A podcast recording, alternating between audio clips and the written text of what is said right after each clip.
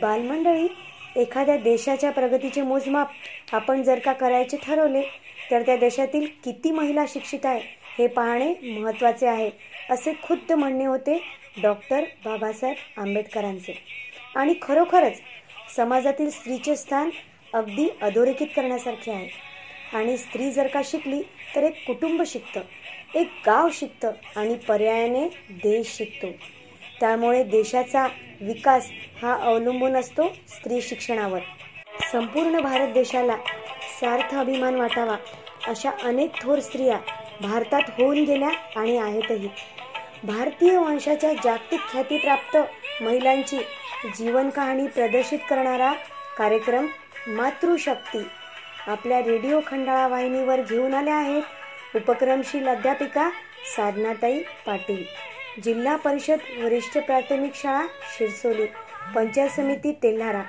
चला तर मग ऐकूया मातृशक्ती या कार्यक्रमात भारतरत्न डॉक्टर अरुणा असफ अली यांची जीवन कहाणी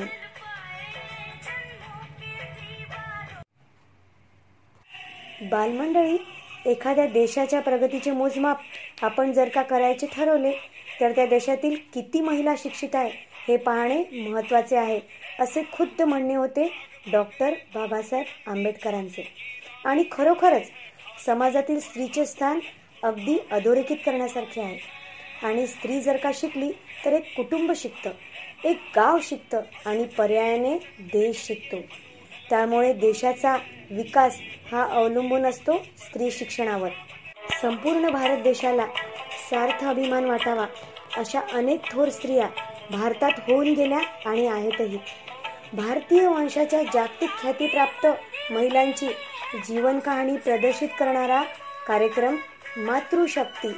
आपल्या रेडिओ खंडाळा वाहिनीवर घेऊन आल्या आहेत उपक्रमशील अध्यापिका साधनाताई पाटील. जिल्हा परिषद वरिष्ठ प्राथमिक शाळा शिरसोली पंचायत समिती तेल्हारा. चला तर मग ऐकूया मातृशक्ती या कार्यक्रमात भारतरत्न डॉक्टर अरुणा असफ अली यांची जीवन नमस्कार विद्यार्थी मित्रांनो. आजचे आपले पाचवे पुष्प. भारतीय इतिहासात प्रत्येक क्षेत्रामध्ये कामगिरी करणाऱ्या पहिल्या महिला यांना आपण अभिवादन माहितीद्वारे करीत आहोत. तर आजचे पाचवे पुष्प आपण अर्पण करणार आहोत भारताच्या पहिल्या महापौर अरुणा असफली यांना. अरुणाजी यांचा जन्म सोळा जुलै एकोणीसशे नऊला हरियाणा पंजाब येथील कालका या ठिकाणी झाला. त्यांचे नाव अरुणा गांगुली असे होते. त्या खूप कुशाग्र बुद्धीच्या होत्या. त्यांनी आपले शिक्षण पूर्ण केले आणि कलकत्त्यामध्ये गोखले मेमोरियल कॉलेजमध्ये अध्यापन करू लागल्या. एकोणीसशे अठ्ठावीसला त्यांचा विवाह दिल्लीचे सुविख्यात वकील आणि नेता आसफ अली यांच्याशी झाला आणि त्या अरुणा गांगुली वरून अरुणा आसफ अली झाल्या आणि त्यांची राजनीतीमध्ये रुची दाखवू लागल्या. भारताच्या स्वतंत्रता आंदोलनात सहभागी होऊ लागल्या. एकोणीसशे तीस एकोणीसशे बत्तीस आणि एकोणीसशे चाळीसमध्ये त्यांनी वैयक्तिक सत्याग्रह केला तेव्हा त्यांना जेलमध्ये जावे लागले. त्यांचे कार्य हे महान आहे. त्यांच्या या कार्यावर जयप्रकाश नारायण डॉक्टर राम मनोहर लोहिया अच्युत पटवर्धन यांच्या विचारांचा प्रभाव होता. एकोणीसशे बेचाळीसमध्ये भारत छोडो आंदोलनात भूमिगत राहून आंदोलनाचे नेतृत्व अरुणा आसफ अली यांनी केले. मुंबई कलकत्ता दिल्ली येथे जाऊन लोकांमध्ये नवजागृती केली. एकोणीसशे सत्तेचाळीसमध्ये त्या दिल्ली प्रदेश काँग्रेस कमिटीच्या अध्यक्ष झाल्या. एकोणीसशे अठ्ठेचाळीसला त्या सोशालिस्ट पार्टीत गेल्या. एकोणीसशे पन्नासमध्ये त्यांनी लेफ्ट स्पेशलिस्ट पार्टी बनवली. Aruna Asaf Ali all India trade union काँग्रेसच्या उपाध्यक्ष झाल्या. एकोणीसशे अठ्ठावन्नमध्ये त्या दिल्लीच्या पहिल्या महापौर झाल्या. त्या प्रथम महापौर झाल्यानंतर दिल्लीचा विकास सफाई आणि स्वास्थ्य या कामावर त्यांनी भर दिला. अरुणा आसफ अली यांनी Indo Soviet cultural society all India peace council आणि national foundation of Indian women या संस्थांमध्ये मोठ्या निष्ठेने इमानदारीने आणि सक्रियतेने कार्य केले. अरुणा आसफ अली यांनी दिल्ली येथून प्रकाशित होणारे इंग्रजी दैनिक समाचारपत्र पेट्रिएट यामध्ये मोलाचे योगदान दिले.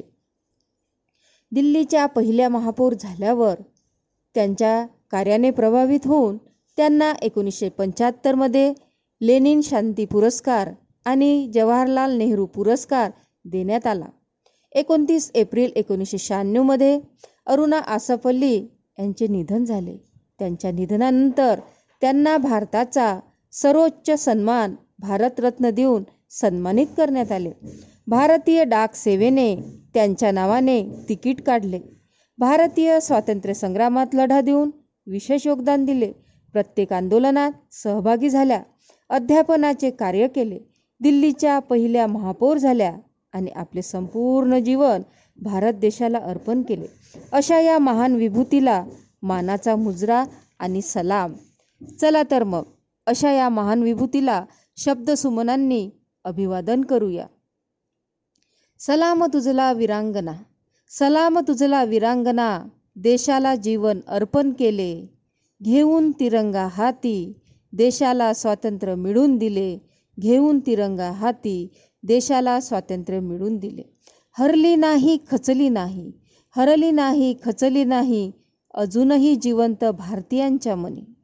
कार्य असे केले की लिहिला सुवर्ण इतिहास पानोपानी. कार्य असे केले की लिहिला सुवर्ण इतिहास पानोपानी. अशा महान विभूतीला अभिवादन करू. आणि नंतर लगेचच पुन्हा एकदा भेटूया. जय हिंद.